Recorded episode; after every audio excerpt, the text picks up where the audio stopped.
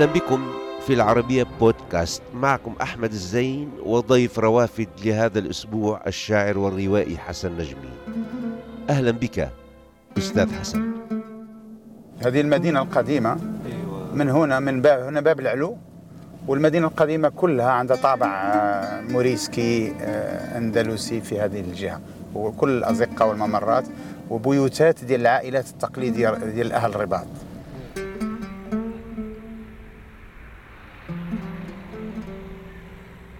هنا في مدينة الرباط.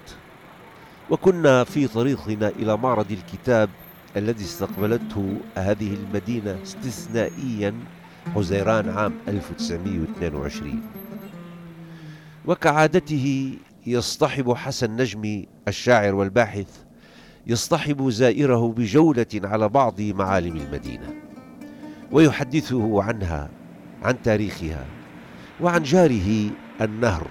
نهر أبي رقراق الذي يواصل جريانه دون اكتراث لأحوال الزمان ولحشود الناس وهي تعبره نحو مصائرها. هو هنا منذ الأزل لطالما حرض المخيل على الرحيل نحو منبعه أو الذهاب معه في مساره نحو المحيط للإبحار بعيدا واكتشاف القارات. خلق على ضفافه جيلا أو أجيالا من المغامرين والحالمين. وللمصادفة كان حسن نجمي على موعد لتوقيع ديوانه الجديد فكرة النهر في معرض الكتاب. أظن أظن أخي أحمد أن المكان الذي أعيش فيه يوميا آه، يملي علي نظرة معينة أو شكلا من أشكال النظر. وكما تعرف هو جارك نهر هو, هو جار. يومي في الصباح إلى المساء وفي الليل أيضا. وأصبحت لي علاقة خاصة وسرية مع هذا النهر نهر أبي رقراق طبعا في الكتاب لا أشير إلى اسم النهر لكن واضح. جدا أنني أحاور هذا النهر ويحاورني نعم. على امتداد الزمن. وتدريجيا بدأت أشعر كما لو أن النهر له نوع من الحنين إلى نبعه يريد أن يعود إلى نبعه. إلى الرحم. إلى الرحم. ولكن في نفس الوقت هو مندفع.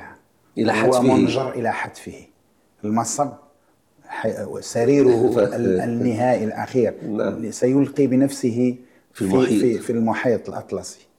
وتحول هذا النهر إلى استعارة للزمن. مم. كأن هذا النهر لا يمضي من هناك وأنا أتأمل من بعيد كأنه يخترقني. نعم, نعم. وأصبحت هناك نوع من العلاقة الجدلية مع النهر ومع الزمن. وهذا النهر بطبيعة الحال يعني آه، يشبهني إلى حد بعيد. أنت بتقول في النهر يعرف لابد له من تضحيات. آه. لذا يتنازل عن بعض مائه في الطريق. نعم. في الطريق يفاوض الروافد. نعم. ويمضي واثقا من حتفه. واثقا من حتفه.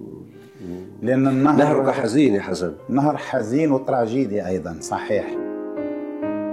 ويطول الحديث عن النهر برمزيته وتاريخيته وشاعريته وأزليته ودائما يتشعب الحوار مع حسن نجمي بحكم التشعب وتعدد اهتماماته وكتاباته ما بين الشعر والبحث والرواية.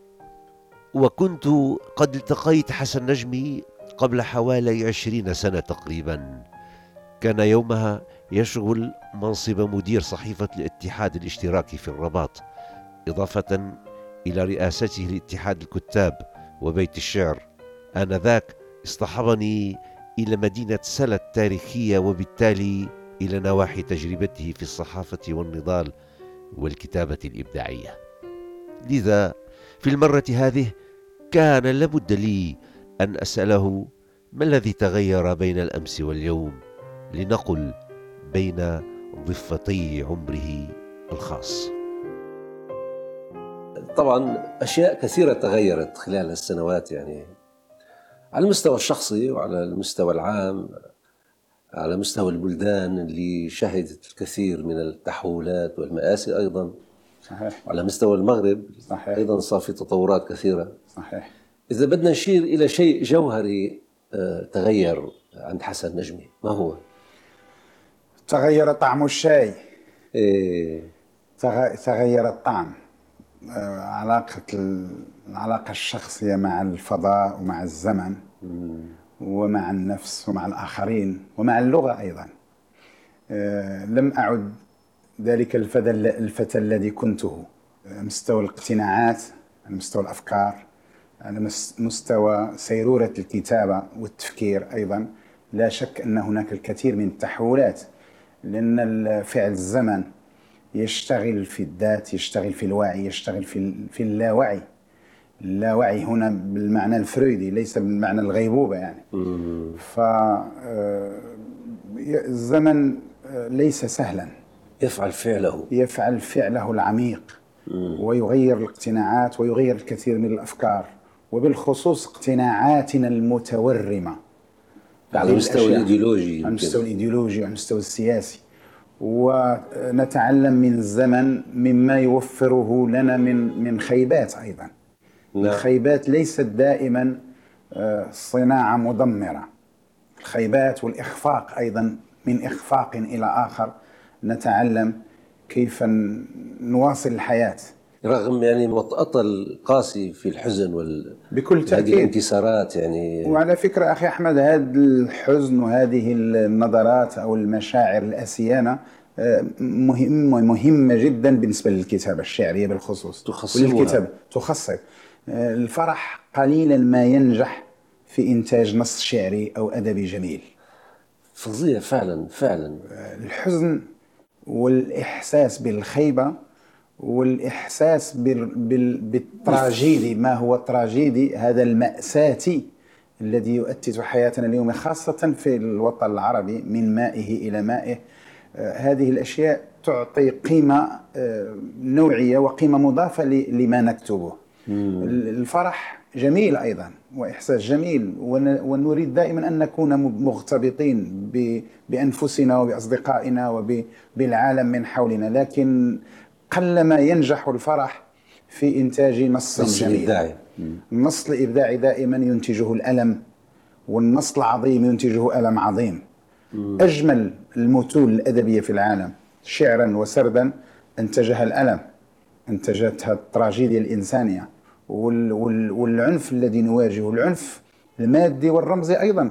هنا- ليس هناك فقط العنف المادي العنف في الأفكار. عندما صحيح. مثلا عندما نتأمل على سبيل المثال علاقتنا بال- بالغرب نجد كيف أن مثلا يعني الفكر الغربي المتمركز على ذاته لا يقود الإنسان من حالة المتوحش إلى حالة الإنسان. كما قال أدورنو يقودنا هذا الفكر الغربي من المقلاع إلى القنبلة. وهذا شيء وهذا ما حدث. جدا. وهذا ما يحدث ونعيشه اليوم. نعيشه اليوم. أطنان من الكتابات حول حقوق الإنسان والسلام والعدالة صح. والمساواة آه. على الورق. على الورق. يبدو ما في ما في نجاة من من إنه الإنسان يعني يحقق إنسانيته بشكل طبعا. طبعا. ولكن ما في أمل. هذا الأمل دائما موجود. هو الذي يعطينا الحق. ويعطينا نعم. الإحساس بضرورة الاستمرار لكنه أمل يائس. نعم. كيف ننجح في أن نجعل هذا الأمل أملا خلاقا؟ هنا السؤال الذي علينا أن نجيب عنه دائما. نعم. نعم. وربما الكتابة هي بتشكل نوع من المسعى لتحقيق حتى لو كان بشكل غير مباشر يعني. صحيح. بكل أشكاله. صحيح. الابداع بكل أشكاله. هو مسعى نحو صحيح. ذلك الجمال والسلام وال... الكتابه عزاء. نعم. والكتابة يعني نجاة. نجاة وملاذ وهي التي تصون ذواتنا الجريح العطوب. الكتابة أيضا عندما نتجه إلى الكتابة نصون عزل عزلتنا نعم نعم. وصفاءنا وشفافيتنا. الكتابة يعني آه، تنقذ الذات من الصدأ العالق. في دواخلنا. جميل جميل. الكتابة أيضا لهذا الكتابة ليست عملا يشبه الأعمال اليومية العادية. يكاد يكون عملا مقدسا يكاد يكون تمرينا روحيا. نعم. ينقذنا من حالات الانهيار المتعددة ويجعلنا نثق في الحياة أكثر. والكتابة هي التي تعطي معنى لإقامة على الأرض. نعم. بورخيس لست أقل عما منك ومثلك أعرف كيف أسدد خطويا ومع أن عيني ليستا ميتتين تماما مع أن فيض الضوء وافر لا أحب أن أرى ما يرى. أعمى مثلك ولست ندما على شيء تركته في الضوء فقط مثلك حرمت من السواد. يقال إنه حسن نجمي في شعره يتضمن في عمقه مسعى لفتح أبواب نحو أسئلة جديدة نحو آه وأيضا يعني حول الحياة حول اللغة. هون يعني لابد أن أسأل عن علاقة الشعر بالحياة بالناس أيضا الحياة بالناس. إنه عندما تذهب القصيده أو الشاعر إلى نوع من العمل على تصفية النص الذي يكتبه إلى آخر احتمال. نعم. بظنك بيكون عم بيخسروا منسوب الشعري أم عم يرفع منسوب الشعري ويمتن العلاقة بالمتلقي؟ اولا ينبغي أن لا نغتر في الرهان على الشعر كثيرا في تغيير الحياة. وفي التأثير في مصائر الناس. وأظن من هذه الناحية أن الشعر كائن هش. وفي هشاشته قدر من القوة أيضا. نعم. الشعر بطبيعة الحال يغير ويترك أثرا عميقا في النفوس. يجدد الذوات يجدد النظرة يجدد اللمسة الإنسانية. نعم. يعلم الناس كيف يتعلقون بالحياة أكثر مما يتعلقون بالموت. مم. كيف يحبون بعضهم البعض كيف يحب الكائن البشري نفسه ويحب الآخرين الذين يشبهونه ويختلفون معه بالخصوص. كيف يمكن أن يقيم علائق إنسانية محض إنسانية. كيف يحب امرأة. لابد أن يكون لهذه الأشياء ولهذه العلائق معنى. وهذا المعنى يلعب الشعر فيه دورا أساسيا, أساسيا. صحيح. طبعا قد يقال بأن ليس كل الناس يقرؤون الشعر لكن كل الناس يقرؤون الشعر وينصتون للشعر من خلال الأغاني أيضا لا يعول على الشعر في تغيير الحياة والمجتمع ولكن أنا سؤالي أنه حتى لدى النخب النخب عندما يقرؤون نص فيه الكثير من الذهنية ألا يخسر بعض المعنى يعني هذا النص بالتأكيد. إيه يعني ما بدي أضرب أمثلة يعني نعم بالتأكيد بالتأكيد, نعم. بالتأكيد. نعم. الجانب الذهني يدمر شعرية القصيدة طبعا يعني إذا لم معناه عندما تشتغل على القصيدة فكريا ومعرفيا في هذا الهاجس تدمرها يعني تدمرها لأن القصيدة الجميلة الموفقة لابد أن يكون فيها ماء كما يقول النقاد العرب القدامى نعم. نعم. القصيدة لابد أن يكون فيها ماء أن تكون جميلة خفيفة سلسة فيها لمسة إنسانية. تتسرب عندما نشتغل عليها ذهنيا وفلسفيا وفكريا لا تصبح شعرا تصبح شيئا آخر. سطوة العقل في القصيدة تدمر شعرية النص. تحول ما في شك. تتحول لهندسه لغويه أكيد. وهذا في النهاية يضر بالشعر ويضر بمنسوب الشعرية في القصيدة. وربما من أجل ذلك يمكن محمود درويش تسرب كثيرا يعني آه، كان منتشر نتيجة آه، هذا الماء. هذا الماء في القصيدة. هذا الماء في القصيدة و... ما في شك. وكثر آخرين. عم نحكي عن محمود لأنه رحل مش عم نحكي عن الأحياء يعني. لا لا ما في ما في شك ما نعم. في شك. نعم. لكن أيضا لا ينبغي أن نعتقد أيضا أن القصيدة عندما ترقى إلى مستوى معرفي معناها بالضرورة أن تضعف هذا يعود إلى نعم. موهبة الشاعر وإلى إمكاناته في في الإبداع وفي الملامسة العمق الجمالي للقصيدة نعم. هناك شعراء كبار على المستوى الإنساني نجحوا كشعراء كبار مؤثرين في المجرى الشعري الإنساني لأنهم أيضا نجحوا في العثور على معادلة بين الجانب المعرفي والجانب الشعري نعم, نعم. وفي الانتساب وانتساب انتساب للحياه طبعا للحياة الغنائية نعم. مثلا في شعر محمود درويش أساسية مهمة جدا لكن أيضا هناك تجارب شعرية ارتقت بالقصيدة إلى مستوى ميتافيزيقي والكثير من النماذج الشعريه الانسانيه الكبرى كانت من هذا النوع نعم. الشعر الميتافيزيقي المفروض تكون يعني أيضا مسكوني بشيء وجودي وليس أكيد. فقط بشيء حياتي يعني صحيح نعم. صحيح صحيح لفتني هذا آخر كتاب مش آخر هذا قبل هذا مجموعة قصائد نعم ندبه أوليس نعم هذه الندبة ندبة أوليس هي أنطولوجيا شعرية فيها مختارات من خمس دواوين لك. شعرية لي نعم. الأخيرة و... ندبه أوليس ندبه الكتابة والحياة صحيح. هذا نعم هذا آه، الكتاب هذه آه، ترجمة لكتاب الشعر على انفراد. وقصائد أخرى صدر في إيطاليا بتقديم للشاعر الإيطالي الكبير جوزيبي كونتي. و... شاعر مهم هذا. شاعر مهم جدا من أهم الشعراء المعاصرين اليوم في إيطاليا. هذه مجموعة شعرية ال- المستحمات باللغة الإيطالية أيضا ترجمت إلى الإيطالية كذلك. وهذا عمل شعري باللغة الإنجليزية يعني زرقة المساء. نعم نعم. أيضا ترجم وصدر لي في الولايات المتحدة ال- الأمريكية. هذه أطروحة الدكتوراه حول الشعر الشفوي إيه هذا قديم هذه طبعا. نعم هودي حكينا عنه كثير. اي صحيح. وهذا العمل أدن كالحب مجموعة الشعرية آه، باللغة الفرنسية وقدم لها ال- الكاتب الكبير لامور. عن مالكوم لامور أدن كالحب. هذا آه، حوار مع الدكتور المهدي المجرى المفكر إيه. المغربي الكبير راحل رحمه الله. هذا الكتاب الكتاب والتشكيل فيه عدة دراسات ومقالات أظن 15 مقالة ودراسة لمحمد الأشعري لسعدي يوسف لعدد من النقاد حول رواية جيرترود. رواية جيرترود كتب حولها آه، أكثر من 40 دراسة.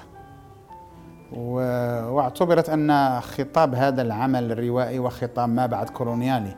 هذه آه، جيرترود شتاين الروائية الأمريكية كانت مقيمة في فرنسا واشتهرت بالخصوص بأنها كانت من هواة جمع اللوحات لكبار الفنانين وعلى رأسهم بيكاسو.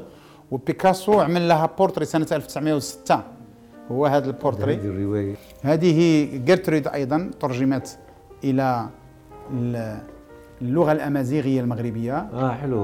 وسبق لها أن ترجمت إلى اللغة الإنجليزية. روجر آلان تكفل بترجمتها وصدرت في الولايات المتحدة الأمريكية. آه، لماذا استحضار هذه السيدة في نص روائي يعني؟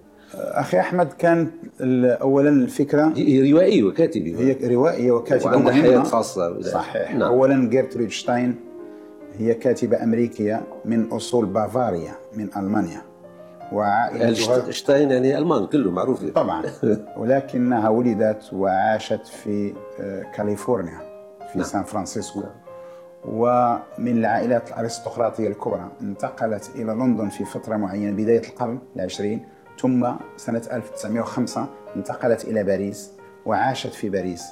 ومن أوائل من اشتروا واقتنوا اللوحات من بيكاسو. شو حلو. فمصادفة كنت في الدار البيضاء لدى باعة الكتب المستعملة. اشتريت آه، سيرة ذاتية l'autobiographie d'Alice Toklas السيرة الذاتية لأليس توكلاس.